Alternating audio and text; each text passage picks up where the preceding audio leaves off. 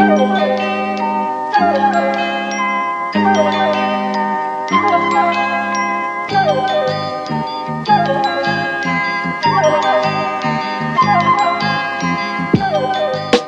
everyone, and welcome to the official the free one. the official start of season five percent. Mmm. Oh, oh yeah, because of the interest rate. Yeah, th- very good, Milo. You're catching on. You get a little The gold rate of interest that I have in this news is Yeah. high. Uh-huh. Yeah. Uh, Um. Actually, before we before we get fully into the, can I do can I do like one very important plug up top? yeah. Yeah. yeah, the interest rate. Check it out. Yeah, check out the interest rate. If you are in Berlin, hello, are you uh, Alf Berlin? I don't know how you, I'm going to stop speaking German now. Um, I have a show. If you're listening to this on uh, Tuesday, the 27th, it's today. Stop what you're doing and buy tickets to my show in Berlin. have I organized it at slightly too short notice? Yes. But it's your only chance. so that the urgent klaxon sounding, uh, kommen Sie bitte auf den You said comedy no show. German. Get, get, get Uh, sofort what was that, nach die German? Milo Edwards show. That's right. It is going to be uh, mega ausgedrippt mit den Sauser. Thank you. All right. So, uh, we're not. We're, I'm just going to start over again.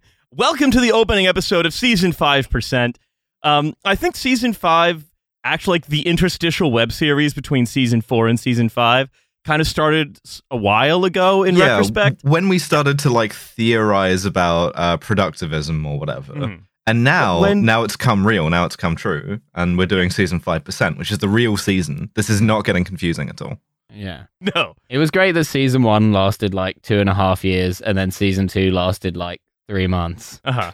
And then Season three lasted for most of COVID, and season four was the post-COVID hangover. Look, Yeah. the, the odd-numbered seasons are the ones that really have like the big hits in them. Yeah, we're we're, You know. we're well in the middle of the box set at this point. You're like you're deep. You finished like one Mm. box of the box set. You've like unfolded Yeah. all the DVD trays all the way out, uh, and you know now you're ready for some interest rate hikes. Yeah, that's right. Uh, and we are going to be talking about those, of course. However, boy, has there been a lot of news uh, in the last few days. Mm. Um, and I guess we can just fill in the. Uh, I'm going to leave some spaces to have our producer, uh, Nate, fill in the details for when we know. But um, uh, Nate, he can you please? Uh, yeah, he doesn't like doing that, does he? Let's, I'm going to start again. Sorry, Nate. Just no, just Just- just record, what you do. do What you do. I, I finessed this. What you do is you record both options, and then you just have Nate pick one, or leave them both in if they're funny. So you go like uh, a submarine with five people in it, ha- uh, you know, has disappeared forever. A submarine with five people in it has been found alive. A submarine with five people in it has been found dead. A submarine with five people in it has been found. Some of them have like partially butchered the others. Donner A Party style. submarine, a submarine with five people in it has been found alive. All five people dead.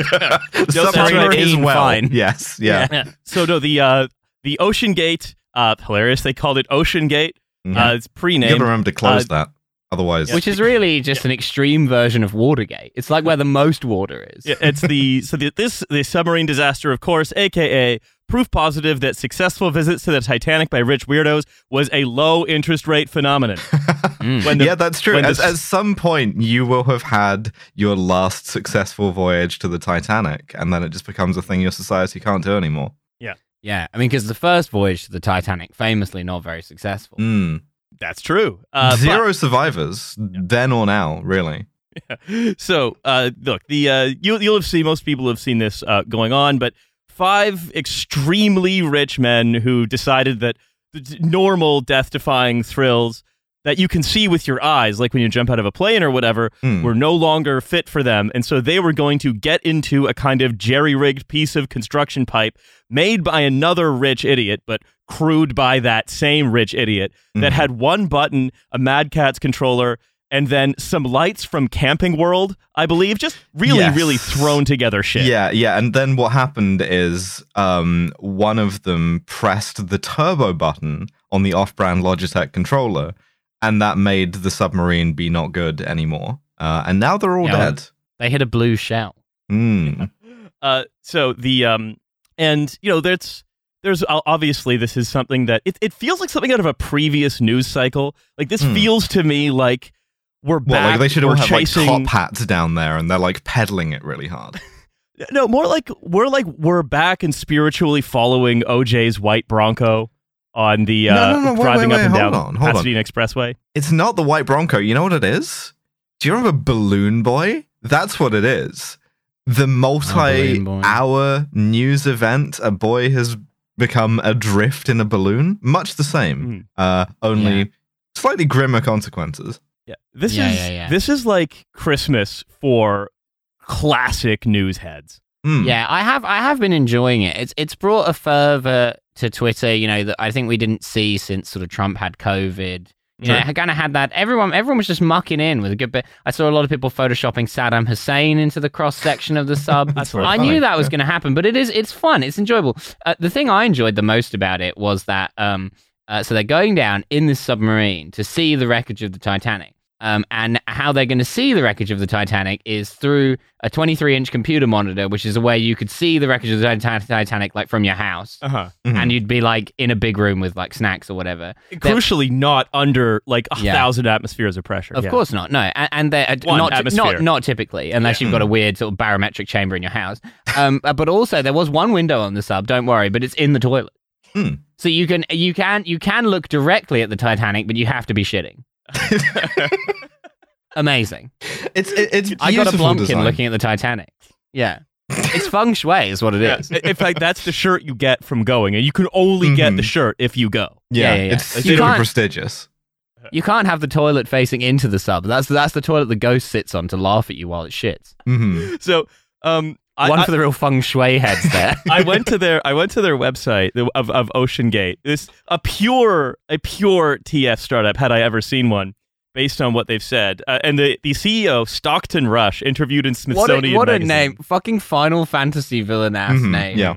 Actually, no, I retract that. Metal Gear Solid villain ass name. Well, it's, it's, Sort it's, of. he's Final Fantasy. His his limit break is definitely just like it kills him and four members of your party Mm. all at once. No, no, Yeah. what, what it is? Anthony it's, Horowitz villain ass name. It's, it's a name that belongs in a Benoit Blanc movie, is what it belongs in, because Hmm. you can hear him say it, because it sounds billionaire-ish, but in a way that's like legally distinct from any you've heard of.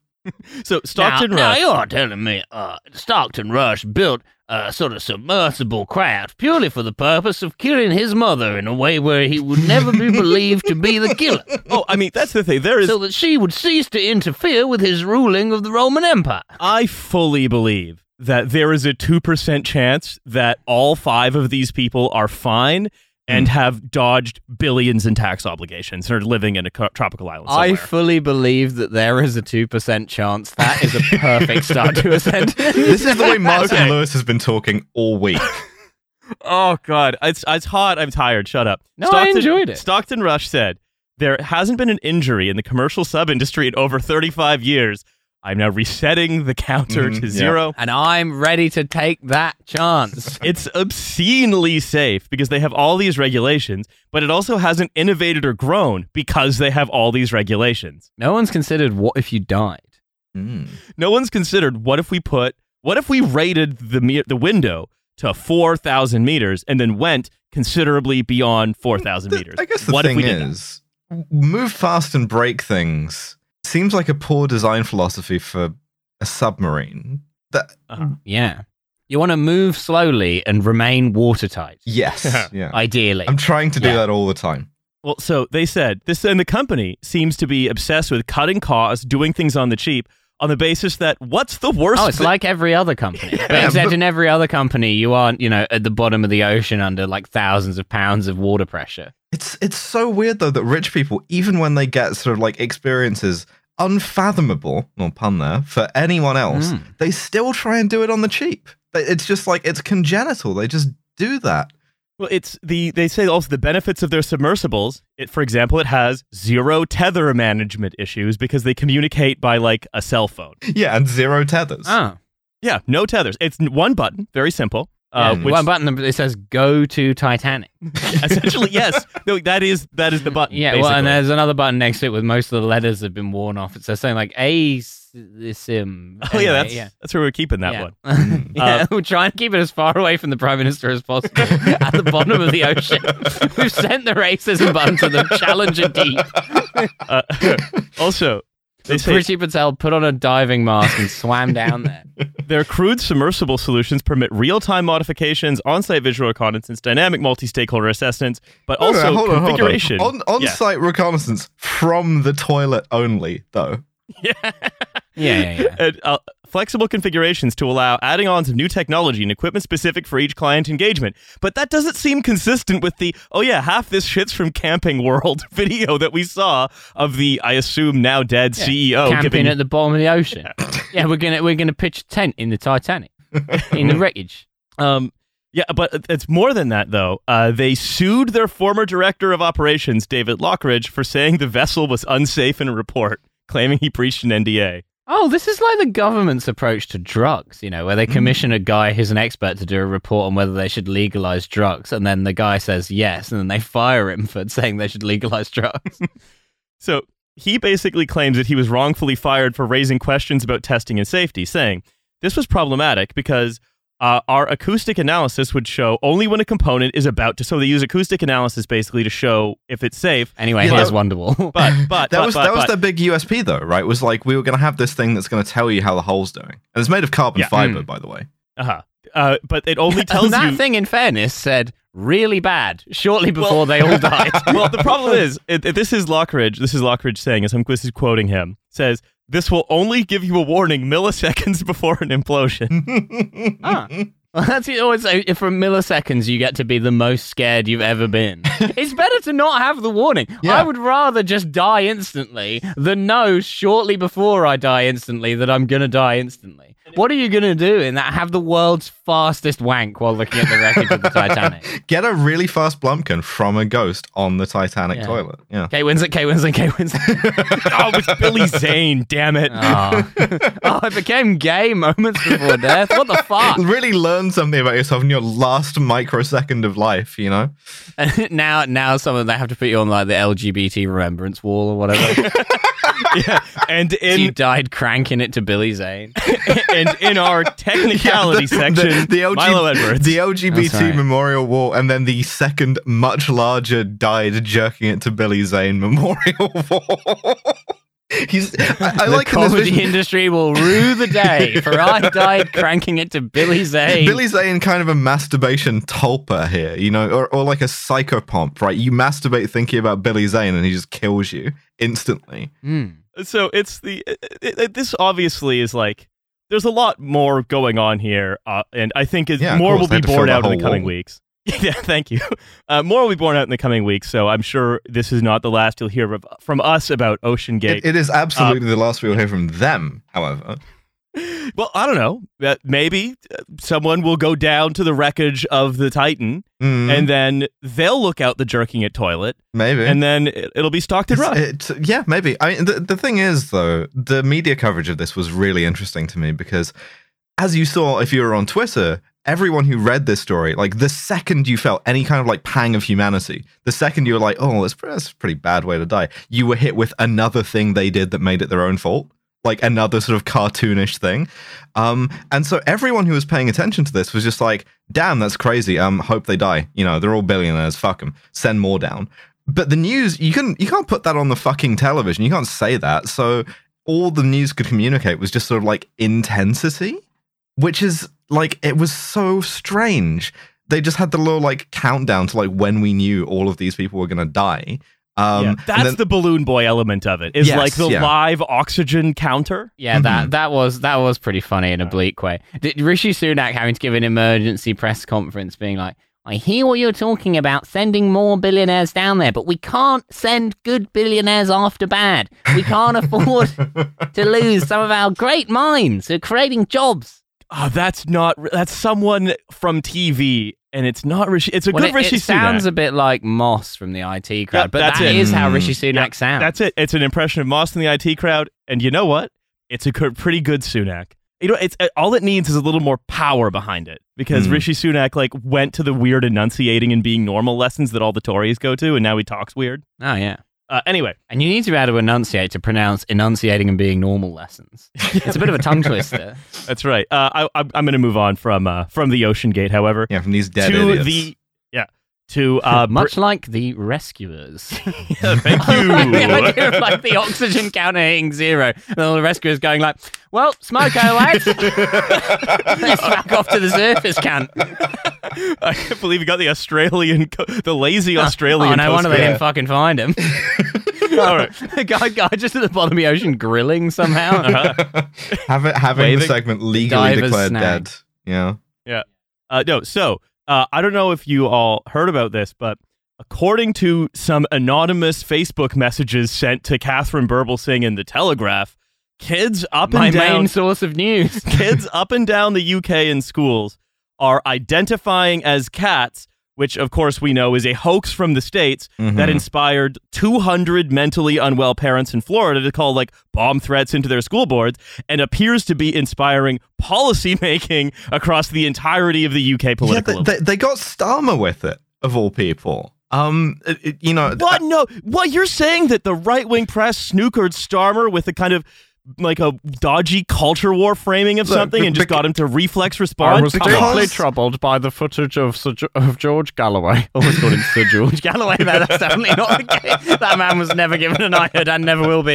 yeah, he was knighted in Iraq. Yeah, That's Um, right, yeah. I was deeply troubled by the footage of George Galloway uh, pretending to be a cat for Rula Lenska in a way that was highly sexualized, and I think children should not be imitating such lewd acts, such as licking at your own hand as though it were a milky paw.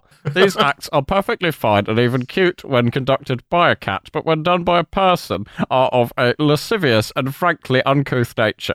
Well, the thing about the kids are identifying as cats and there's litter boxes in schools is it's a fucking lie. mhm, yeah. Well, That's yeah. a that's a fake story from the U.S. You wanna that's know the- appeared here. Do you know the grim detail of why that's a fake story or, or why it sort of like seemed to take off? So some US schools do have bags of like cat litter in the classrooms, but the reason why is for fucking like blood control if there's a mass shooting. It's Great. That's that's cool. Uh, yeah, I, yeah. li- I like that they're sort of the, the approach to the mass shooting thing is kind of like Just throw some cat litter well, on it, yeah. If there's a if there's a, if there's a mass shooter, oh, it's going to be a hell of a mess. like, like, You got a like, bucket, you know, ready to go, mop. Yeah, like, yeah, how yeah. is that? How is that concern And well, we better be Johnny on the spot with the cleanup because oh boy, blood stains if you don't get it out. you can kind of tell perhaps that I've fucked up in my recollection of this. The reason why there's kitty litter and also a bucket, right, is so that like Hmm. if the kids get locked in the classrooms while they're like cowering for their lives and the cops aren't coming in, is so that they have like a sort of you know emergency toilet is why. It's Um, yeah, Right, it's right, not. right. It's for reasons related to school shootings rather Yes. than reasons what, what I related to crafted gender. was an alternative, uh, like an alternate narrative that just about made sense in my own head, and I went with it. And as soon as I said it, I knew it was stupid, but I decided to ride it out for as long in the segment as I could. Well, I, can I've sort got- I want to refocus back on this. No, no, no, like, I, I, I don't. I want to. I want to really drill into how the fuck I thought someone was like palming like fistfuls of cat litter into an open gunshot wound. I want to Yeah, really know but- what was going on when I said that. That is the kind of crazy thing that like a fucking battle hardened like Wagner group guy would tell you. Oh Mm. yes, you get very serious bullet wound. You pour cat litter in bullet wound. uh, but, but look, the uh, the the story is right that children are identifying as as dragons, as lions, as Mhm. a hologram, as cats, Didn't that used as to be called cowboys, playing as pretend? astronauts, Yeah. firefighters.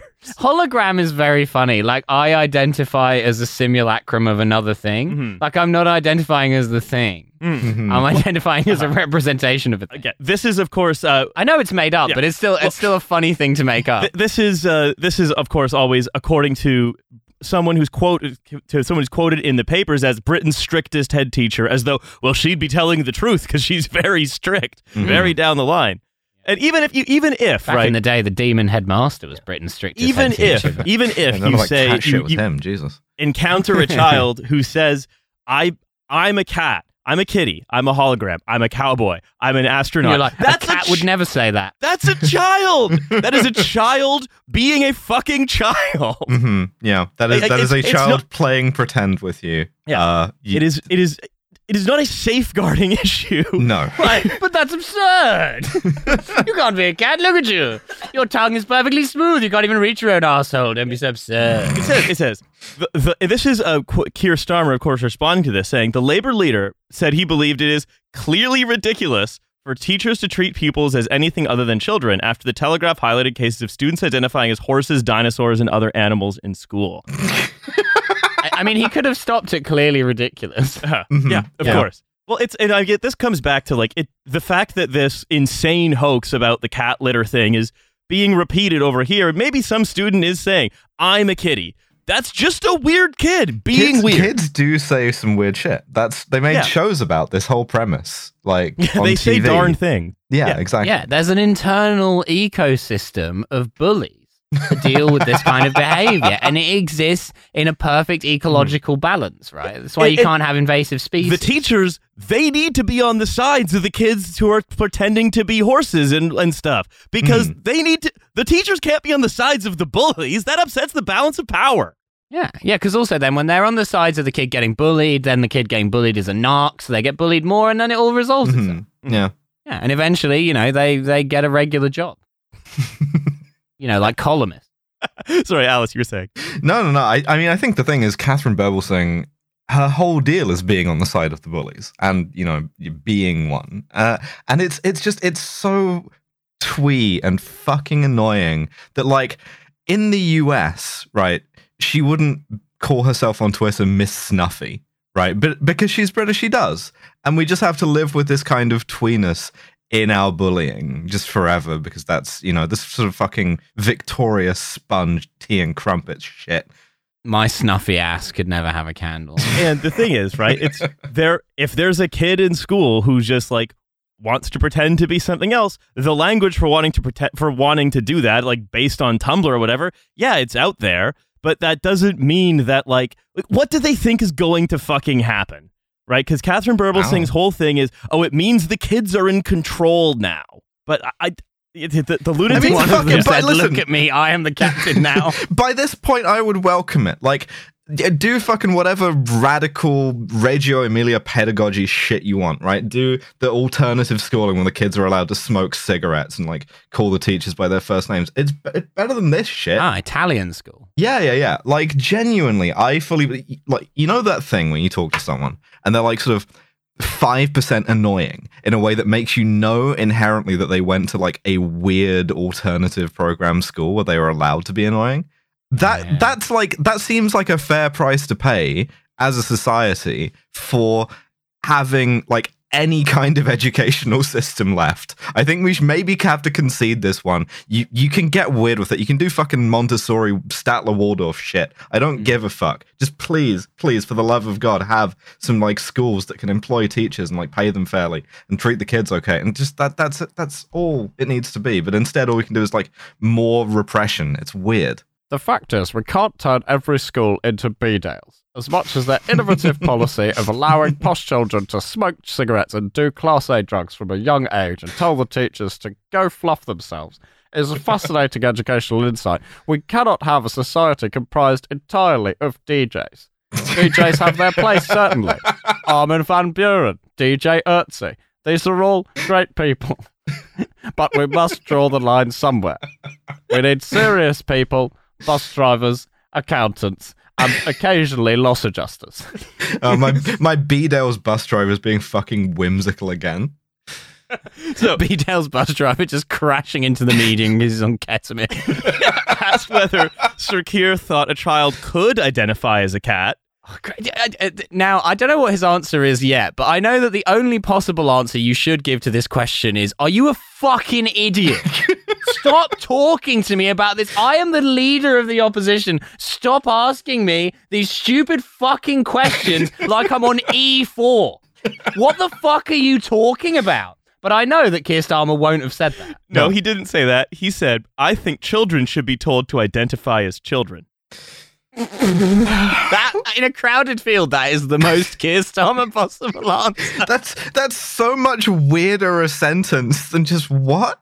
Like Because, well, because children never, like, pretend to be anything else. Yeah, he- Ever. it's it's a perfectly calibrated Starmer answer in a way that you know, like people we've we've discussed at length how it's difficult to imitate Trump because everything Trump says is so Trump, but it's also Hmm. so kind of like it, the the logic of it is so complex. It's like a chaos Yeah. theory black box to understand what Trump would say. But then once you hear it, you're like, yes, of course. And it's similar with Starmer. Like that's like a perfect because you can imagine him. He's triangulating all of the different groups he doesn't want to piss off. Like he doesn't want to seem like he's like anti-trans or anything, but he also doesn't want to seem like he's pro sort of tomfoolery. And so he's sort of come into this like children can identify as whatever they want as long as it's child. like it's like it's the James Bond like iris closing in on like a random section of terrain. Tell me, what a child is a child running around a playground saying, "I am a dinosaur," not identifying as a child. No, at no, but th- this is the thing. Like for ages, you're sort of like anti-school, anti-bedtime anarchists were like, man, even a childlike set of whimsy, uh, like owns and triggers the state. And it turns out they were right. We actually maybe do have to abolish school now. Uh, but also, it's like so many of these right wing cultural, political hobby horses. It's just these people are just riffing, Mhm. right? They riff and riff, and then whatever kind of hits, whatever hits and catches on, then they all just start believing it. And then all, and then basically the job of the right wing media is to go make Keir Starmer respond to whatever some fucking dingus in Florida cooked up about their kid be seeing a litter box. Like Hmm. that's the point of this whole thing. It's just a constant improv game. And then the people who are trying to like take all of this very seriously, they can't or won't see that. And so of course, Keir Starmer is going to be presented with a ridiculous fucking question and then he's going to have to pretend it's serious because he has to pretend that someone out there really believes that in a sort of worked out sense, not that someone just came up with it and it hit and so it kind of just became the line. Yeah, and You like? I- imagine sort of like being Keir Starmer and trying to take like a longer view of like what do I have Great on movie, this by the way.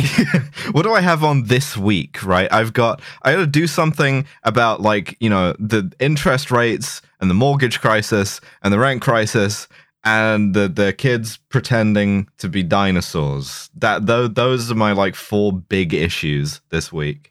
It's like at, at what point does any of that hit home that is like a waste of your time? I, I don't know. I, I don't know why it, it feels as though like Bernie Sanders came the closest to like shattering the paradigm. Yeah, truly. When people ask you stupid questions, you can just say that's a fucking stupid question. Like the closest we got in this country was Mick Lynch. That's but who well, pointedly Mick, Mick is not a politician and therefore able to like get, get like not have the sort of brain melt into the mainframe that they all Hmm. have where they're like well i couldn't possibly ignore the stupid rules of this stupid game that doesn't matter There was there was one time, and it was uh, weirdly not someone who I rate generally. It was Angela Rayner, um, if you recall, What these Would you also nationalise sausages? where she was just like, Uh, just gave her like this look, like she had just said the dumbest thing she had ever heard in mm. her life because she had. Which is true. Yeah, because she had. It was just I mean, like, instinctive. like She of she's like, course yeah. i'm gonna nationalize sausage Yeah. even like even even Corbyn would like try to answer these questions by Yeah, reframing like- it to a compassionate place. Yeah, he would kind of like Right? bluster and be like, "Well, of course we're not going to nationalize sausages, but I, I do think that every child should have sausages if they want the sausages." And they would go like Hmm. Mad communist Jeremy Corbyn, forcing halal sausages down your child's throat. But now, now all we get is uh, just well, of course, I'll accept your framing. Thank you for the framing. Uh, I, I, I, I welcome your Australian. I would encourage it to go further by perhaps adding a mount. um. Anyway, I, I really want to make the movie trailer being Keir Starmer now. copyright, copyright. You can't do it unless you do it for us, and we can, you know, Yeah, Starmer, appreciate Starmer, it. Starmer, John Malkovich in being Keir Starmer. At- at the point of these messages, even if it is like, even if someone is saying, "Yes, I'm a horse" or whatever, this is not some either. Either it's just like the concoctions of some addled mind of someone on Facebook, Mm. or it is just someone being a fucking child in the classroom, maybe even a weird child, right? Who is saying, I'm a horse. And that used to just be kind of a weird kid. And now suddenly it's a national crisis where everybody in the entire country is expected to join the side of the fucking school bullies via the teacher. Alice, you pointed out something that other things that Keir Starmer might have been thinking of, and this is going to be the third segment before we go into our reading. And boy, is it a fun reading! I love this reading. I'm very excited for it. Amazing. Uh, it's from the New the Statesman. third lesson. Uh, it's about, of course, the ongoing cost of living crisis. Yeah, the cost Uh, cosy because lives. they- Yeah, they put the damn Also number lives. at five. Uh, Oh no. and turning turning up the big contradiction dial. well, kind of right because we have, and this is all in the. they had to do that because the morbid symptom. racism button was at the bottom of the Challenger trench. Yeah. Well, no, this is a morbid symptom, right? Because under the old paradigm, right, where we have a completely globally distributed set of supply chains and everything is always reliably cheap and can be made cheaper by finding some efficiency, usually, Hmm. right? That efficiency usually not being a technological innovation, but a regulatory skirt, a labor arbitrage, stuff like this, um, will make things generally cheaper and be disinflationary. But now, right, we have a new thing where that doesn't work. And also, none of the olive harvests are succeeding. Canada had a drought, uh, and lots and lots of things are happening. Yeah, we, And we so- ran out of places where stuff was normal to offshore to. Now it's just kind of fucked in a slightly different way everywhere. Riley's keeping a brave face, but he's very upset about the olive harvest. you can see it. He's he's worried about the antipasti situation. And so, what happens is we are at, we are attempting, or we the sort of the people in charge of the country, uh, specifically the people in charge of the country and the people in charge of the Bank of England, are attempting to fix a material problem with a purely financial solution. Mm. That means they attempt to fix a problem that is, for example, there are poor olive harvests in Spain due to climate change. Yeah, Energy is it's expensive due to the war. uh, but they can't. uh, You know, any practical thing is just off the table now because governments and banks don't do that. You can't build more olive factories, right? But you, you, Well, what the you Bank can, of England needs to become like Trash Future. They need to take our approach. It needs to be the Bank of England olive farm. They need to be Ah. planting olive trees on the roof of the Bank of England, which now has the appropriate climate for growing olives. yeah. so but let's let's talk about this right like it's first it's worth asking why is uk inflation worse than other developed markets how because come of we all are, of the stuff we did. well yes actually it is because of all of the stuff we did Oh, damn. I I, was hoping was it it. wasn't going to be that. Yeah. um, but also and and then ask how come there's nothing that can be done about it what is inflation really all of these things are worthwhile question to ask so i'll start with the third one what is inflation inflation is it's not just some force of nature like gravity inflation is basically a distributional conflict right? Hmm. it's a conflict of who gets what between buyers and sellers especially buyers and sellers of labor it's who gets what between asset owners and rentiers whether that's a bank who has who is lending out money for houses or a landlord who's renting out houses to people right it is and and in every respect inflation responses to inflation are about picking winners it's about trying to end that distributional conflict by creating a winner it Hmm. used to be and and this is also true with disinflation right and when we had when we went to a period of zero rates after uh, the financial crisis to try to incentivize investment and stuff we could have do- gone one of two ways we could have gone the way we did, which is do nothing, pull money out of the economy, stop, uh, stop public investment, stop things that will empower Hmm. one group of those people who are on one side of that Yeah, fight, namely b- us and the listeners and all those people. But on the other hand, we did do all of the like season three stuff where we made the economy out of scams. That stuff. Yeah. Yeah. And unless you're listening to this with the last remaining bit of oxygen at the bottom of the Atlantic Ocean inside the submarine, in which case y- you would be on the other side of that. Ah. Yeah, yeah, and please do not press time. that button. That's like, you, did, Yeah. but- But we can do we- we can do you a fun message yeah, like we did for the other guy. Yeah. So, right, but this is that that's that we're talking about that solution to the distributional conflict, right? How do you make the economy go without upsetting the balance of power between workers and capital? In fact, by favoring your chosen group, and to, to have an environment of low rates, but without investment, without really very much wage growth, right? All of that is how you solve that problem. Mm. And then how do you respond to another set of distributional conflicts, this time over just the price of material stuff, such as energy, such as food, olives, things of that nature? Yeah. olives. Olives is actually a really important one because olive oil is a staple crop, and there's a huge shortage of them right now. Hmm. Like because Spain is on fire, basically. Oh. Like it, this is as much this is as much about climate change as it is about Ukraine.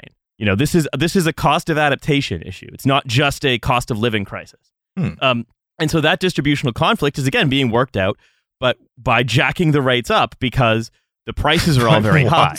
Yeah, jacking the rates up. Okay. Uh, but and so then we can say, okay, well, how how come inflation in the UK? How come that distributional conflict in the UK is more acute than in other countries where inflation has now started to fall. That all the conflict- stuff we did, all the stuff we Yeah. did. We turned the economy into scams, and then we ripped all of the funding out of any of the public services. Which, as I am reliably informed by a guy called John Maynard Keynes, makes it so that the inflation goes less because the stuff.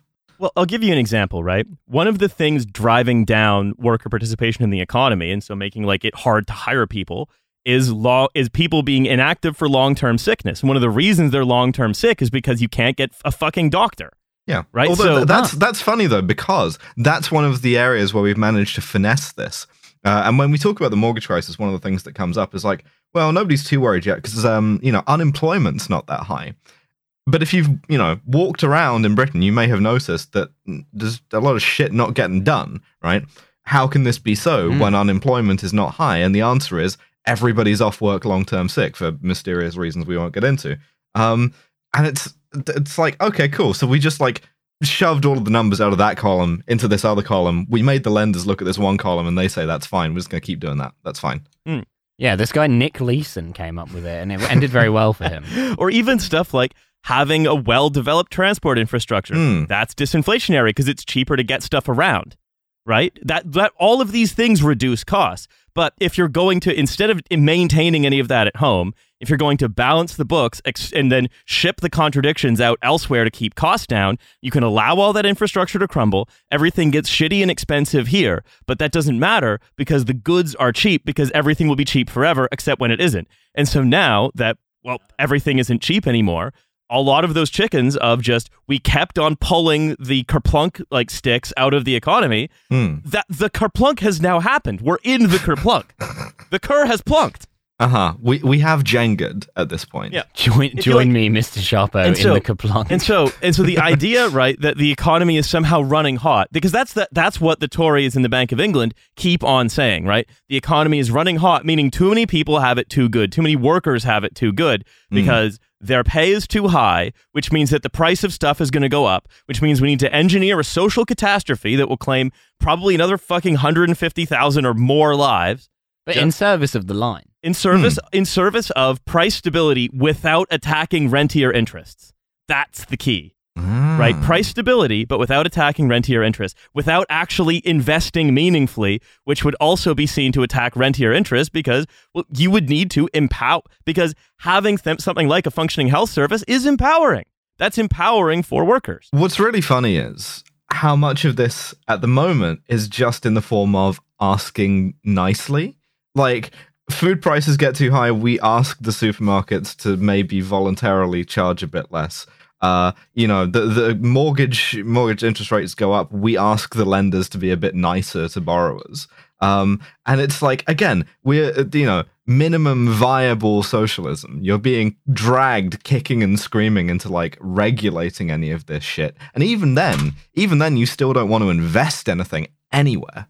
I, d- I, I love the way the UK government operates. You know, Hmm. it's like first year university student lurching from like essay crisis to essay crisis. Like everything we do is done badly at 5 a.m., like 15 coffees in, and like in a way that is like far more work, effort, and expense, and with a worse outcome than if you'd have just done the normal thing that was obviously the right thing to do like a year ago. Let's Mm. intervene materially, right? Yeah, yeah, yeah. The attempt is to never intervene materially because otherwise it's too good. Yeah. Um, It's like it's like we all know that when you don't pay the nurses and doctors enough, they all fuck off to other countries where they can earn more money, and then the nurses and doctors you do have left are overworked, and then you have to supplement them with agency nurses who cost way more money, and you end up spending more than you would have spent if you'd have just paid them what they asked for for a shitter service that doesn't work, but somehow that's good management. the the way I, I understand it, right? Especially the way that I understand how they understand it is they think, okay, the economy is running hot, right? It's like a car, and they think, okay, it's like a car we've revved too much. Mm. But what it actually is is it's running hot because you sold the fan belt because you decided it was too much weight, you didn't want to press in the accelerator pedal, and now you've seen that you're kind of slowing down. And your engine is overheating, and what you've decided to do is see how many lug nuts are really that necessary to Mhm. keep the wheels on. I, I hope I hope you're happy, government. You forced Riley into a car metaphor. He's just about come out of it unscathed. Yeah, but it's it's uh it, it and so engineering a recession via rate rises to solve a material problem, right? You can't just decide, well, I guess I'm going to eat two meals a day and not heat my house. Now the Treasury office, they're like the timing chain. But like food prices are high not because the economy is too good, not because people are getting paid too much, and those those uh, the wages that are are are rising by the way are rising at the fucking top. Hmm. People on low wages have not had a pay rise. Interesting how that happens. Uh, and how does raising the interest rate solve the drought in Spain? How? But some of those people on very high wages are actually sinking as we speak. It, like uh, if you actually have higher wages, which again you get by oh, a train is such a perfect example, because it means that someone is able to get to get they're able to get to more jobs. Which yes, that means they can have a higher wage, but also it means they're not like maybe spending as much money on petrol. They're not spending as much money on a car. They're not like they're not servicing car payments, Hmm. which is also like all of this stuff contributes to the contributes to things like inflation.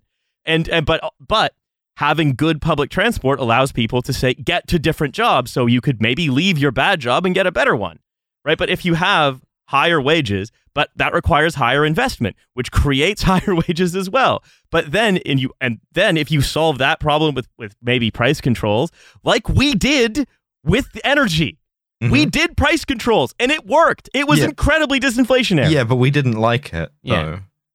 Yeah, we did it at the lo- at the at the moment where we were completely forced to do it because mm-hmm. otherwise the economy would have caught fire. You would have got the millisecond warning, and then the whole would have imploded of Britain. Right?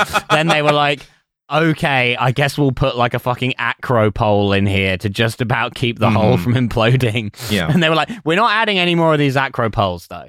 We've drawn the line at one acro pole and we're going to take it down at some point. Uh-huh. if it implodes again it implodes at Yeah. least we'll have done it sensibly Yeah, we'll have imploded honorably.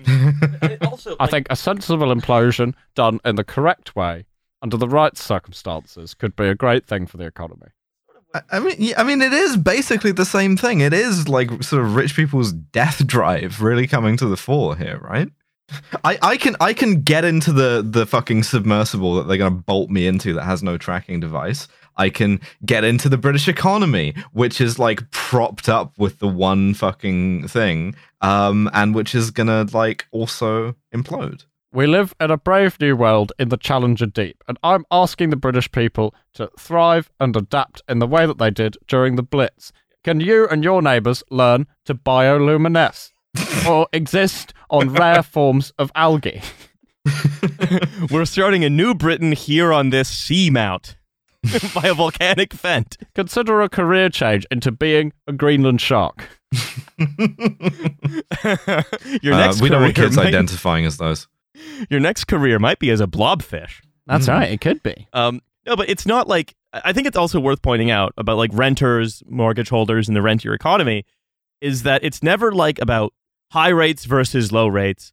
Uh, it's about asset owners and those who don't own assets. Hmm. And the idea that, oh, well, this will be good because rents will go down or up or fucking sideways doesn't matter because you have, if you understand this as a distributional conflict, then you'll understand that the distributional conflict doesn't start and end at inflation. The distributional conflict is between, for example, renters and landlords because the renters will simply charge what the market will bear. And whether that means that there is inflation eating into their profit margins or not, it doesn't matter because they will just charge what the market will bear. That's all that really they don't set rents on the basis of like wages or or prices or No. anything. It's just purely what can I get out of these people. Mhm. Yeah. Um, and- Although I guess if everyone's mortgage rates are going up, then you can rely on like a larger proportion of landlords are likely to put the rent up out of like scare quotes necessity. So therefore, what the market will bear will be sort of like the hand will be forced a bit by circumstance because renters like if everyone puts their rent up, even if you can't afford it, you kind of got to live somewhere. But in a low rent environment, then there, there were lots of consolidations of landlords, which increased the market power of those landlords, which put the Oh, rent yeah. up.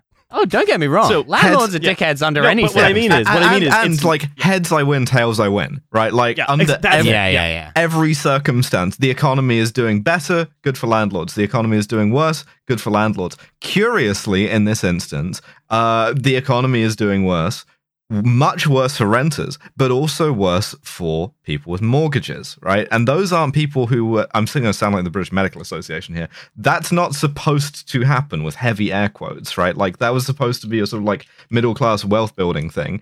Um, and I know Riley, you have your theory of like, you know, the wire is shrinking as sort of like the contradictions get heightened and like fewer and fewer people are like protected and insulated from the economy in the way that sort of like mortgage holders have traditionally been held to be.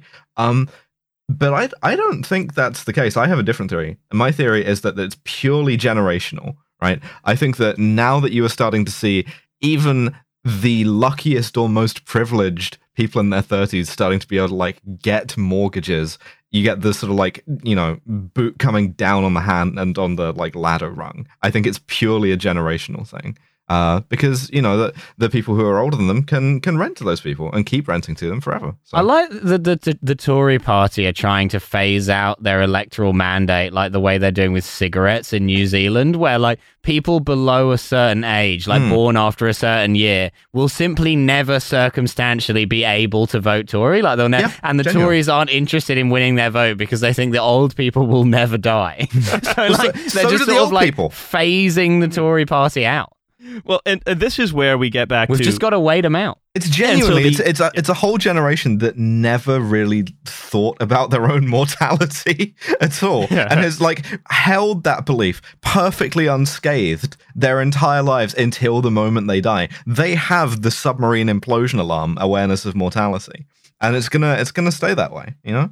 Yeah, and so when we when we talk, I'm just going to move on. But when we talk about this is not supposed to happen, it's like that's the law. Is that you think you're a protect nurses? That used to be a good middle class job. Mhm. They weren't supposed to be going to f- again in heavy scare quotes. Yes. They yeah. was and they weren't supposed to be going to food banks until they were. You know, Mhm. this is these are wi- these are widely believed things that can become pretty untrue pretty fucking quick. Oh yeah. Um, and you know, this is and when you when you choose to have a when you resolve every distributional conflict in favor of, let's say, the largest group of powerful people that you can, right? So you pick whoever you can without upsetting the apple cart, so to speak. So you say, okay, well, it used to be that we could keep mortgage people with mortgages and people who own their assets outright inside the wire, right? I'm sorry, people with mortgages, but you people with who own their assets outright, you're you're now no longer inside the wire. We've had to do this in order to keep things roughly as they are. Those are Otherwise, about, we would have to ta- we'd have to do Yeah. things like invest. We would have to change the balance of power between like labor and capital. We would have Yeah. to do things differently. You can even put a number on this, by the way, because ab- about fifty percent of um, British adults who are like, uh, you know, paying for their accommodation, paying for their housing rent, about twenty-five percent own their home with a mortgage, and about another twenty-five percent just own it free and clear, right? And so we've shrunk from we're going to protect this fifty percent of the economy at all costs to we're going to protect this 25% of the economy against all costs. Um, and it's it's like yeah this this kind of retreat uh, is probably not a good sign Yeah, and and this is just if you're at the end of the era of cheap everything and you refuse to change your your uh, economic model, Hmm. this is going to keep happening. The British government is like Scrooge being visited by the four ghosts and then being like, yeah, nice, fine, actually. No, I'm going to carry on as I am. Fuck Tiny Tim, little dickhead. it's, it's I'm not not my name it says Ebenezer. Scrog Yeah. Uh, Cunt can barely walk anyway. What muscle fibers he building? it's like with all of this disinflate these disinflationary effects gone, the only thing they're going to have to do to deal with constant price spikes as everything fucks up is putting the interest rate up. And Mhm. whether you ch- and where, where regardless of where you put the interest rate in a rentier economy, heads rentiers win, tails rentiers win. That's it. cool Yeah. Bob Cratchit sent three ghosts round, really spoilt my evening. no, I'm going to sack him. I want to I, I, I want to talk about a fun article. Yeah. Hmm. Okay. This is of course by this is in the New Statesman. It's called "The 15 Minute City is a Working Class Nightmare" by Michael Lind. Hmm. In the new the New Statesman, bastion of liberal intellectual Britain, is like, you know what we're gonna publish? We're gonna publish an article by the guy who wrote Vietnam: The Necessary War in 1999. Ooh. In 1999 Yeah. And also, 15 minute cities, another made up non issue that no one actually Oh, cares yeah. about, aside from like lunatics. Mm. Yeah, pretty much. Like, it's, yeah. I- I actually I have his biography. He also wrote a book called What Lincoln Believed in 2004. uh huh. Um, Great. he jo- he is a, uh, works for the New America think tank, which is funded, would you believe it, by the Ford Foundation. Oh, Huh. no. Just, just Mm. keeping that in my sort of my back pocket, as uh, and anytime it comes up in the article, which it may not, uh, but if it does, I'm just gonna like whisper very sensually the word Ford into the Yeah, microphone. and he is Yeah, yeah. he is You uh, can have any people you like as long as they're, um, wait. as long as they're in Brazil. Yeah. Mm. Uh, you know, some boys from Brazil. Please, Yeah, you can please, have- please you take can this have free Alan Brazil. newspaper. Yeah. Yeah. Uh, so, Michael Lind uh, writes The idea of a 15 minute city sounds appealing. Who wouldn't want to have everything they need work, healthcare, education, shops, and leisure within a short walk of their door? Oh, it's done the Spectator article thing, where it's uh, just in the, in the in the first paragraph, it's like just lists an obviously good thing, and it's like, wouldn't that be good? Anyway, Just end Well- article. Yeah. Uh, uh, it's like, but what Thanks, about bye. this insane scenario I have invented in my head? Join me in the brain dojo. Yeah, the idea of Yeah. the 15 minute city sounds appealing, but it's not going to help those people get out of that submarine, is it? That's right. Yeah, So- I mean, the, well, the submarine is kind of it's kind of a thirty second city. If you could fit like a, a shop and a cinema Yeah. in there, it'd Be easy. Yeah, yeah. you, you'd have milliseconds of fun. I mean, they hmm. are they are you know I would say perhaps a two second crawl away from the gay sauna. You could call the toilet whatever you want. Yeah, I With mean, Billy look, Zane. it, it- look, it's it's fucking it's five dudes in a tiny tube, probably pretty hot in there. Hmm hmm I'm, I'm just saying. on. Look, it's you. If if life gives you lemons, you can choose to make lemonade or not. That's all I'm saying. I'm, I'm, I'm moving on. But, but that was the perfect punchline to the joke. So says Michael Lind. Only brief reflection is needed, and boy, can I tell you, he clearly has offered this issue only brief reflection. Mm, To depth, that's like, oh, it's biology 101. Yep, and it doesn't get more complicated than that. that's right. Um, only brief reflection is needed to demonstrate how impractical the idea is. Consider work. Oh, I will, Michael. Uh, do I have to? The majority of Americans in the private sector work for companies with more than. This is a New Statesman. This is a British magazine. Majority of Americans in the private sector work for companies with more than 500 employees. And some of these Mm. firms, such as coffee house and drugstore chains, may have establishments in many neighborhoods. Other jobs require certain employees to commute to a central office, warehouse, or store. I mean, a lot of them don't. We've literally had proven to us that many of them flatly just do not. You can stay home. You can work Ah, from home. That But but Alice, those are the white collar uh, fake stay at home jobs, like for example that Oh. Michael Lind would have. okay. What about people who have to actually go into work? And Well, I, I, I, so think what they should be able to the get like a nice bus or train or bicycle even or also also it's like, well, wait a minute. You're, he's also talking about people that live in like exurban or suburban environments, and are those also being 15 minuted? Like, is is your office block in central Oxford? Yeah. I, don't understand what the this problem is sort of like getting to the problem of like why don't you have a 15 minute country? Mhm. Yeah, well, well, well, why not? Actually, Why not? It- well, well, that's why we should all move to Luxembourg. Yeah. Hmm. Like what what policy does he think is being mooted here? It's like all of the cars are going away, and if you live in a suburb, you're gonna have to like walk to your Amazon. Do, doing the like North Korean defector thing where it's like uh, in the UK, if you take 16 minutes to get somewhere, an alarm goes off in your car dashboard and the police kill you. Well, yeah, the alarm goes off, and then 30 seconds later, your car implodes. it says more access. 30 se- I could easily get out of a car in 30 seconds. Oh, Yeah. I don't know. All right, twenty one. Alright, I could like sort of roll myself halfway out of a car in 20 I could 30 thrash about a lot in 30 seconds. Yeah. I can struggle with the seatbelt for 30 seconds. I said all right, twenty one. I think I meant all right, twenty four. Anyway, Hmm. mere access to public transport is not enough. A Brookings Institution study found that only 30% of potential jobs were accessible to American urban residents using mass transit. But he's writing for the New Statesman about Britain. Yeah, America, famously a country which has no fucking public transport. Like, America is an outlier in this regard because they're insane. When people go on about, like, uh, they bring the walkable cities discourse over to the UK, and it's like, British cities are pretty walkable. What are you talking about? No one built a four lane highway through most British cities. You're talking about America. Glasgow has entered the chat. Uh, Yeah. yeah. no, I, I, I just, it, I think maybe sh- if that's the case, you should have more public transport or better public transport. Just a thought. Also, Well, no, you can't have that because it'd be Oh, gay. he says- What, what, do you want to go down in a submarine with He five says- guys? A Hmm. low income worker with access to a car is twice as likely to get jobs and four times as likely Uh, to but- remain but- employed. sorry, but sorry, a- sorry. Access, access to a car. Yeah. Also, access to a car just means you own a car, or more likely, you lease one, and the interest rate is whatever the Bank of England says it is. Hmm. Let's call it access to a car.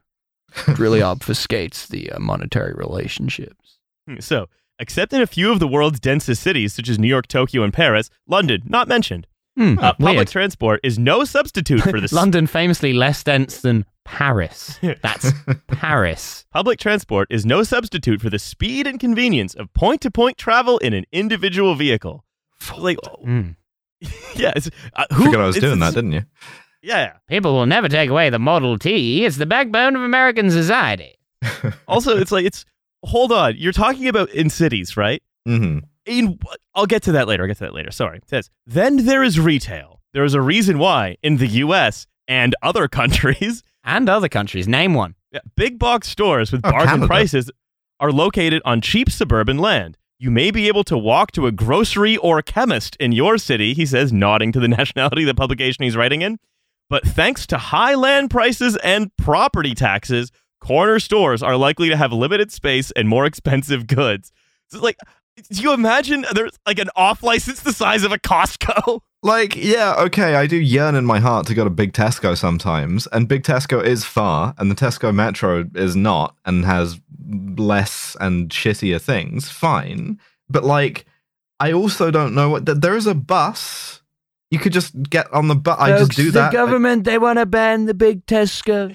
They don't want you to go. They want you to be stuck with the small Tesco. You're going to be in there. There's not very much bread. You're choosing between. It's overpriced. They've only got the Kingsmill. They don't have any of the freshly baked loaves. Do we like? Do we like the Kingsmill, folks? Boo! Boo! oh, I hate that. Whoa. They never, they never have the green Thai curry paste. You can't get it. You can't get the paste in the small Tesco. You gotta go to the big Tesco, but they don't want you to go. well, it says that's the other question, right? Is he's talking about cities, Hmm. right? So does he think that there should be big Tesco in Soho? Yeah, I think we should turn Soho into a big Tesco. yeah, massive Tesco, Mm. mega Tesco. But it still has like the porn theater and the brothel like in the middle. Because it's also it's like, like, a nail house, you know. It's like if we only upzoned the Tesco Metro in Soho, or the Co-op, or whatever it is on the on Brewer Street, or whatever. I, I don't go to Soho. We could then finally solve, nice. like, we could make it a more equal city because people could drive to Soho to go to the big Tesco instead of Yeah. going to the one Yeah, we turned like on the Fitzrovia into a car park. Oh, oh, well, that sort of was the London plan. Yeah, yeah, that's right. We're going to have the Greek supermarket on Poland Street. We're going to have the Polski sklep on Greek Street, and everyone will be sorted. Housing space too will be limited in a 15 minute city. No matter how much it's limited urban. in a city. It's that's what a city is. Because you have less space. Because the density. Because of the density.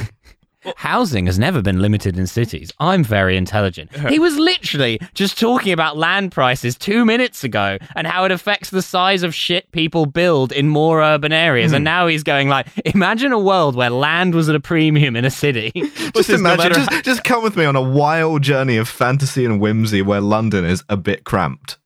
No matter how much urban journalists glamorize micro apartments and minimalism, most like the idea of urban journalists most as a dog people- whistle. most, oh, Yeah, he the urban brings that German up later. Oh, oh Uh, fantastic. Most people in Western democracies prefer commuting to their workplaces and shopping centers and having bigger homes with more room to accommodate children, relatives, pets, and possessions. Okay, okay. You know what? You know what we did about that one time is we built a network of trains, and then we built the suburbs around the trains. It was called Metroland, and we did it in the fucking 1920s. That it's not difficult. We it was a choice to displace that in favor of cars, and even You're then it only didn't really 15 work. minutes walk away from a doctor who would give you cocaine, and then it was only a 10 minute walk back. It was a great era to live in Britain, I say. But also, There'll never like, be another war again. The Fuhrer's a sensible man. Also it's like what? It's also you say, oh well, it'll be limited in a 15 minute city, as though London will have to shrink to the size of a 15 minute city. We can't. It can't be polycentric. No, no, no. sirree. What's okay? Okay, what's the one neighborhood in London we should shrink it all into i- until it's like, sort of like a giant pulsating flesh cube that like extends Haringey. to the. Yeah, makes No, sense. Turkish London. Tur- London's Turkish now. Herne Hill. Yeah. yeah. London is both the largest and sort of like heaviest by weight and densest Turkish city.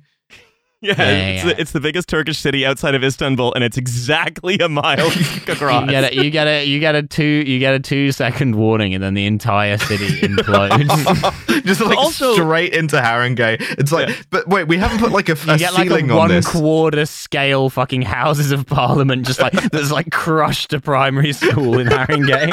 It's like or, like a perfect sort of like column because we didn't put a ceiling on this. The, there's no height limit, so it just would have to extend upwards. So you get like two thousand mile tall cube of Haringey. But Yeah, also, yeah, like, let's think about other cities, right? Birmingham, for example, it fucking is a 15 minute city in the center. It's just with a bunch of other stuff around it that you could probably just build more amenities for if you wanted, so people didn't have to drive into the center. yeah, spend a no, lot if of someone if someone around Birmingham. builds a, a fucking a restaurant and a doctor's surgery in, in sur- surgery a doctor's surgery in your neighborhood, that is communism. Uh-huh. And the next thing you know, they're going to be coming around and asking you which of your neighbors have been listening to the BBC. Mm. Um, well, also, of course, why you can't have a walkable chemist in the suburbs also undefined. You just have to keep the suburbs as they are, keep the chemist in the center, and drive between them. As it happens, we know how much time people are willing to spend on an average one-way commute: thirty minutes. This is known as, and I urge both of you to let me get through this entire paragraph because you're not going to want to. Milo, I'm looking directly at you. You're not going to want to, but I urge you to do it, okay? Sit on your hands if you have to. This is known as Marchetti's constant after the Italian polymath Cesare Marchetti. According to Marchetti, the time allotted to commuting is more or less invariant, but the distance depends on modes of transportation and their speeds. A 15 minute city by car, with everything in driving distance in half an hour, would therefore be much larger than a 15 minute pedestrian city. am, am I allowed to talk now, sir? yes, please. What a 15 minute driving city. Yes, that's right. A 15 minute car city That's where there's that's no traffic. his compromise. His like negotiated compromise is okay. 15 minute city, 15 minutes to drive everywhere. Everywhere is Indianapolis. There is five feet of road. You merge across 186 lanes to get into the parking lot of a Sbarro. You take your Motorola StarTAC off its belt holster and you fucking think about killing yourself. Incredible. Great. Yeah, hmm. we should make Yeah. everywhere like this. You book a spot on the Titanic submarine expedition. You know what is he's basically saying that look, Britain needs to ditch this 15 minute city crap, and we need to make the plot of falling down happen every two days. Yeah. It's yeah. Yeah, awesome. Yeah, that's what a 15 minute car city is. It's falling down. Uh, here's here's another incredible set. This is I love this article. I had such a good time reading it. Many of those who condemn automobiles for ruining cities appear to forget that in most cities and villages, cars and trucks replace not pedestrians, but horses and horse drawn carriages. That's Thank right. It was the golden age of the combustion engine. It's like I f- first, first of all, Ford. But second of all, right, it, I, I'm really liking the idea of getting in your sort of horse and cart for a five minute walk. D- Just like riding a horse the way an American drives a car is a really, really funny idea to me. It's like sort of like leave it tied up outside, you hop back on, you're like, ah, I don't want to walk too far, my feet hurt, so I'm gonna just ride the horse like two steps. Why, I'll Right. take the horse and cart down to the apothecary. It must be a thousand cubits. But also, it's like, let's just say you want to use QALYs or quality adjusted life years. You could say that the kids who get kicked in the head by horses, Hmm. uh, that's equivalent suffering to the kids who get asthma from living near urban motorways. You know, Yeah, it's all kind of works out the same. Yeah, well, I mean, the thing is, if you if you got kicked in the head by a horse as a child back then, you had to live in penury, whereas now you get to write columns like this. Yeah. if cars and trucks are banished from the pedestrian village, how are medics and ambulances to get to victims of heart attacks? Uh, this How is my shit. This is my shit. I saw this. I saw this. Okay, I I got several answers. Um, I- so starting with the obvious one. Uh, this don't. I, I'm anti-ambulance action now. Just just leave them. You know, just die. Yeah. Whatever. Well, that's kind of the situation we're in now, actually. yeah, we did that with a functional Michael. road Yeah. network. Second of all, second option, you just dump them into the like bucket of one of those cargo bikes. Easy. Third option, strap into a quadcopter. Fourth option, paramedic rocket boots. All right, this is what I'm doing. Is I am being more innovative about this. Um, and you know, why isn't he rising to meet that challenge? This is a man who can't imagine a fucking retractable bollard, a thing that we have outside the fucking studio. We like, you just have a, regu- a regular street, but you pedestrianize it, and you have a thing that makes it so that only stuff that needs to go in there, instead of like you know you and your Ford, can go in there, and then it just does. We have that technology. That sounds pretty fantastical. I think the 140 lane highway is more realistic. You know, through a European city, you know, through like a British city. That'd Yeah. be, that's fine. I like, yeah, just a man being paid to be performatively stupid about a thing. I mean, it's like, like you can, because it's weird because he's making all these dumb criticisms of 15 minute cities as a concept. When, as a concept, it's quite hard to argue with. You could make a bunch of like more quotidian criticisms of it in action. Like in the UK, most of the time, it's a way of councils greenwashing having no budget. So they just do a thing where they're like, I have now banned cars from the city centre. Great. Have you added any bus routes or cycling infrastructure? Absolutely fucking not. Okay, you've just inconvenienced the people of the town. Fucking well done. Great work. But now you're like, uh, it's the environment actually. It's like woke being shit. So, um, fuck you. Right. Like, yeah, fine. Like, then, then you could actually make a point about how this stuff is actually enacted in Britain, a country where no one is allowed to ever spend any money on anything. But what you've actually done is just go like, ah, join me in the brain dojo. What if anything could be 15 minutes away? what, what if it was 15 minutes by plane? That would be quite a large city. That's right. What if you had the Lolita Express on your work commute? Why? You could commute to Lille yeah, you go to to your work. job as a pedophile. At, go to work at J.P. Morgan. Uh, so, so That's right. I'm I'm parked my jet outside the, the school P and gates in JP Lille. Morgan stands for pedophile. I'm offering these children bonbons. uh, so groceries might John be taken from Morgan. uh, That's what it stands Pedophile for. Morgan Don't fucking at me. would- That's what. That's what.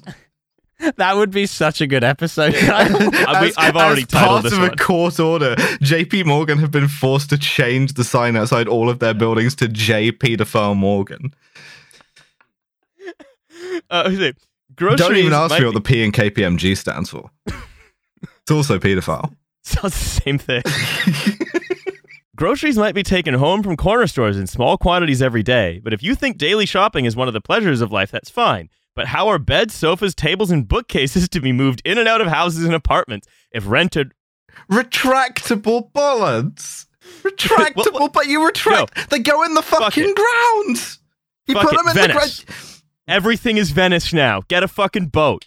Oh, we've been 15 banished to the boat city. lagoon to fucking create a more equitable society at hmm. long last. I, I'm not seeing a Why? downside I here. live within a 15 minute swim of everything I need. if you if you have like high speed rail, you could live within a 15 minute commute of Ravenna.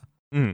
I need to recommend, by the way, people listen to the episode of Tides of History about the birth of Venice. You can see the little bits I half remembered from that to to, to, to, to reconstruct Hey, my um, Venice opinion. buddy. How's your uh, how's your 15 minute city going there, Okay, buddy? okay. One solution. People uh, One swimming to work? solution is to limit the vehicles allowed into a neighborhood to those who live and work there and necessary service vehicles. But those neighborhoods already exist. They're called gated communities.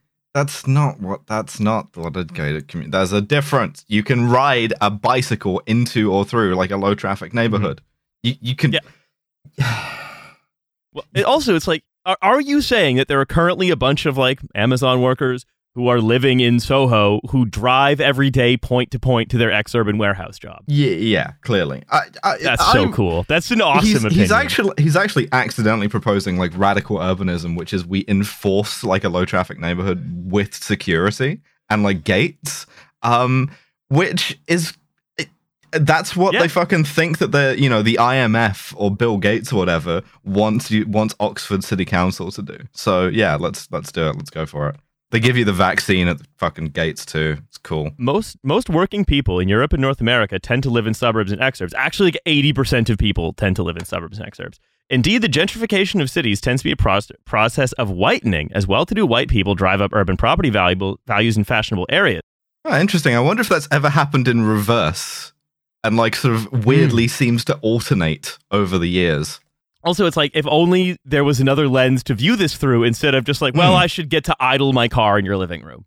yeah, no, absolutely. No, absolutely not. Well, yeah, because I'm going to kill myself. the Hmm. car has become a symbol of the low intensity class war between the metropolitan overclass and the mostly suburban multiracial working class in Western democracies.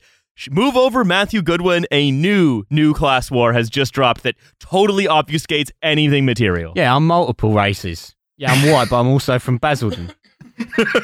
but like this is true in some places, right? West Like Ham. so, like in the US, sure. France, sometimes sure. But like b- i- i- in England, in London, like uh, is is uh, London's suburbs in, more Brit- in? Britain, the cities are much more ethnically diverse than Yeah. the suburbs. And generally poorer. yeah, And also, like in the US, that's true for like, actually, I'm going to read this next paragraph, which explains how he got this opinion. Elite professionals and managers can live without cars of their own in major cities, relying on walking, cycling, public transport, taxis, and including Uber or Lyft. Yeah, public cool. transport Why is doesn't rich everywhere affectation. have that? Like, why doesn't everywhere have? And good then, public then he transport? says, "I know because I was one. For three decades, I did not own a car when I lived when I lived in upscale neighborhoods such as Chelsea in the Upper East Side of New York and Adams Morgan in DC. Which means he just doesn't understand that cities are places of extreme inequality, where No. very rich people live beside very poor people, and 80% of the population is suburban. There are rich sub. The elderly edge exists. You know what else does? Is a, is a fucking bollard. Yeah, yeah. It's- defeat who would win? Michael Put, Lind, put him in the, author ground. of- Put him in the ground unilaterally. Just put him in like no. guerrilla bollard installing. Just stick one in the street. That's uh, the question. Is See what happens. Who would win? Who would win? The Michael Lind, author of um, uh, uh, uh, uh, Highway to the Danger Zone: Justification of Lethal Force in the Highway of Death, or uh, a single Bollard? Who would win? it's a good Yeah. question. We can't say. Uh, Bollard so Would, dep- would depend on what, what the objective was, I guess. also, it's like th- that's the point, right? Is that people who live in Long Island should be able to drive to the World Trade Center, and people who live in Bishop Stortford should be able to like ramp the Marble Arch Mound. No, people who live in Long Island should be able to fly a plane directly into the World Trade Center because it would take less than 15 minutes. that is the synthesis. It's like it's but urban. You know what makes walking around urban areas impossible for especially for deprived people who don't have cars or can't just get Ubers, right? Is it traffic? It's fucking. It's traffic. It's urban motorways. There are laws in the UK named after kids who got who were died because of poor air quality because they lived in poor quality flats right beside fucking motorways in the city. So, mm-hmm. what the fuck is Michael Lind talking about other than just being an idiot for Ford? I'll come to the end here. Many metropolitan progressives have sought to have sought to claim that protesters such as the Canadian truckers or the Dutch farmer citizen movement were, if not Wait, sinister, the, the, remember in, in the Netherlands there was like a bunch Just of spray all the shit on the buildings. Those guys. yeah yeah The 15 minute shitties. fifteen minute shitties. I hate these 15 minute shitties. You Uh, can't get to work on your canal boat. You put it, you put a rising bollard in the middle of the canal. but uh, that these Really people are not bollard. Are not genuinely working class, but the reclassification of many workers who would have been employees in the past as contractors by businesses seeking to minimize labor cost has created a growing precariat of people who are nominally self-employed but part of the working class by any sensible definition. He does not offer a sensible definition, of course, Of course. uh, and additionally, well, crucially, the thing why, is, like, right? yeah. The thing is that that definition of working class has to expand to include like um, used car dealers, buy-to-let landlords, Yeah. guys who like traffic tiger cubs for some reason, uh, all all of that shit. You know. Well, well, the new car dealers, they're fancy, of course, but the used car dealers, they're kind of horny handed men of toil. also, Mm, in the, yeah. I remember the Canadian trucker protest. That was people with like two hundred and fifty thousand dollar pickups that are the size of an adult man, like the height Yeah, of an yeah. adult man on the front. and Just the again, size of one Not just the man. size. The height is the hood is the height of an adult I, man. I understood what you meant, but it's really funny to imagine a pickup truck that's exactly the size of like one man. This was the largest new pickup Ford available. Gary. yeah, Roger. You can ride, Ford Gary. Roger. Um, It's me. yeah, Hi, I'm Gary, the pickup. no, but, Ride like, me. I also remember the Canadian trucker process thing, and like, didn't they mostly have a series of inscrutable beefs about how Justin Trudeau was gay and making them get vaccinated? Uh, don't worry about it. Yeah, and then they also had to translate it into unbirth inscrutable Oh, for sorry, due to this- Canadian language regulations. This, this is this is what this is. Sorry, this is in support of his claim that the twentieth, the twenty first century, the site of intense class conflict is the automobile rather than the factory. Uh-huh. Uh Because all of those like you know again addled Calgarians decided to do donuts around Ottawa for a while If- if because you- they're wealthy enough to have a car and if they're angry because it's a fucking petit bourgeois revolution. God if, damn. if you wrote this up as like a verso books kind of like paperback where it's like yeah the side of class struggle is the car i would do the sort of like the high-handed thing of being like well i don't know if i agree with that but it's not, it's not a bad book i just uh, you know this this guy no absolutely not. Come on get he's, the fuck he's out of here. he's just drawing dichotomies that don't exist fundamentally in a Mm. way which implies that he just doesn't really understand car ownership at all. Like in the sense that like there are plenty of working class people who own cars out of necessity both because actually car ownership at the low end of the scale is pretty cheap and it's often cheaper than taking the train in Britain for example Mhm, for a number of reasons and a lot of areas where a lot of working class people live and the jobs they have to go to like warehouse jobs or whatever as he points out are poorly served by public transport. There are also a bunch of wealthier people who own cars because it's convenient to own cars they want a nice car it's sick whatever. Like you know that that there is simply just like a wide hodgepodge of different reasons why people own cars which does not divide neatly along class lines. What are you talking about? Well, uh, he doesn't know. Uh, what he's talking about is, uh, hey, what if instead of having any kind of, st- what if what if Britain went the way of the U.S. and we just turned um, Cornwall into a motorway interchange? Yeah well i mean it would be a shit place for an interchange right in the corner of the country Okay, how about this? How about this? Cornwall into a big roundabout? Like all of the motorways terminate in Cornwall, and then so if you want to go anywhere into the con- in the country, you have to drive to Cornwall first. Hey, that would that would use up some cars. The twelve-hour city, where like if you're trying to go from Islington to Haringey, you have to drive six hours to Truro, go around the four thousand lane roundabout, and get back on the correct road. Uh, I can't believe I messed up my UK geography. I. I meant I meant to say the Midlands. Yeah, yeah. Um, Where would where would be? Although a I will nice say it would be funny to have it all to have the whole nexus of the system in Cornwall. We're turning like Leicester into a big roundabout. yeah, finally. Hmm. That's probably about as central as you can get in the UK. If you think there's a more central bit of the UK, do write in. anyway, uh, that address of is- course is not published Yeah, that's right. That address, of course, Oh, is the submarine at the bottom is. of the Atlantic there, Ocean. there is. You can look on on Great Britain where Great Britain is written on Google Maps. It's a field I have walked through. You could say it is a field Hmm. in England. Uh, anyway, um, and, and in some corner of that field. That's right. Uh, so, anyway, I think that's all we have time for today. Uh, I would like, we've gone along again, but I would like to thank you all for listening. Remind you that there is a Patreon with a $5 level where you can listen to a second episode every week, an episode of Britanology, an Hmm. episode of the book podcast Alice and I do called Left on Red Now, not Britanology anymore. That was a bad yeah. title. Hmm. Um, And, and may I give it a, a hearty kind vergessen to the people of Berlin auf mein Show. I was also going to Tuesday the say there's a $10 tier where you can Yeah. get seconds of those episodes, more Britanology, more book talk. Yeah, Hmm. Uh, and there is, Hey, of more, course, your show. more content there is. Yeah. Also, in, in opposition to those things, do one or the other. You can't possibly do both. That would be crazy. What are we, 15 minute podcasters? Uh, Certainly clearly, not. no, we've gone Certainly wrong. not. Yeah, I have other shows also uh, coming up. Uh, Second of July in Leicester. That's on the horizon. 18th of July in London. Well, it's all on my website. We have a show. We, uh, yeah, do. we do. We need to plug that. Yes. Yeah, the TF live show. That's that's T to the F uh, in London, as brought Mm-hmm. That to you by Chat Can, GPT. can I? The funniest. I, we do need Oh, to share that's, this. That's the so funniest. it's the funniest awesome. thing that ever happened. I found this. Mm. I thought it was a joke you guys had done on purpose. So you you sent me the link for the comedy club, um, which had you know published the details of the show, and then it had also published some copy just to sort of like fill the page. And as I started reading this copy, a very uncomfortable feeling came over me. Riley, do you wanna do you wanna explain what they've written here?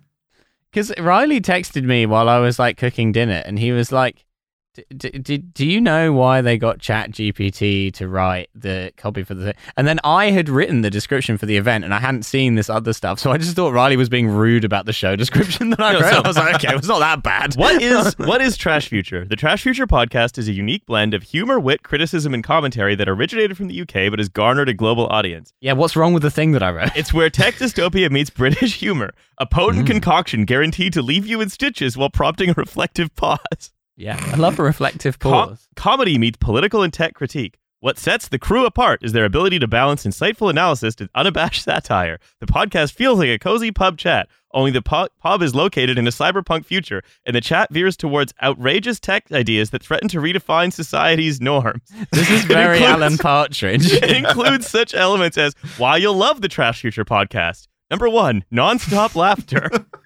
Non-stop. Did you stop to breathe at any point during this Yeah. podcast? You have failed. Number you have to laugh during a reflective pause. Number two, expert guess. Mm. Number three, Like Patrick Wyman. the British Edge. British Edge. Guys, we've got the British Edge.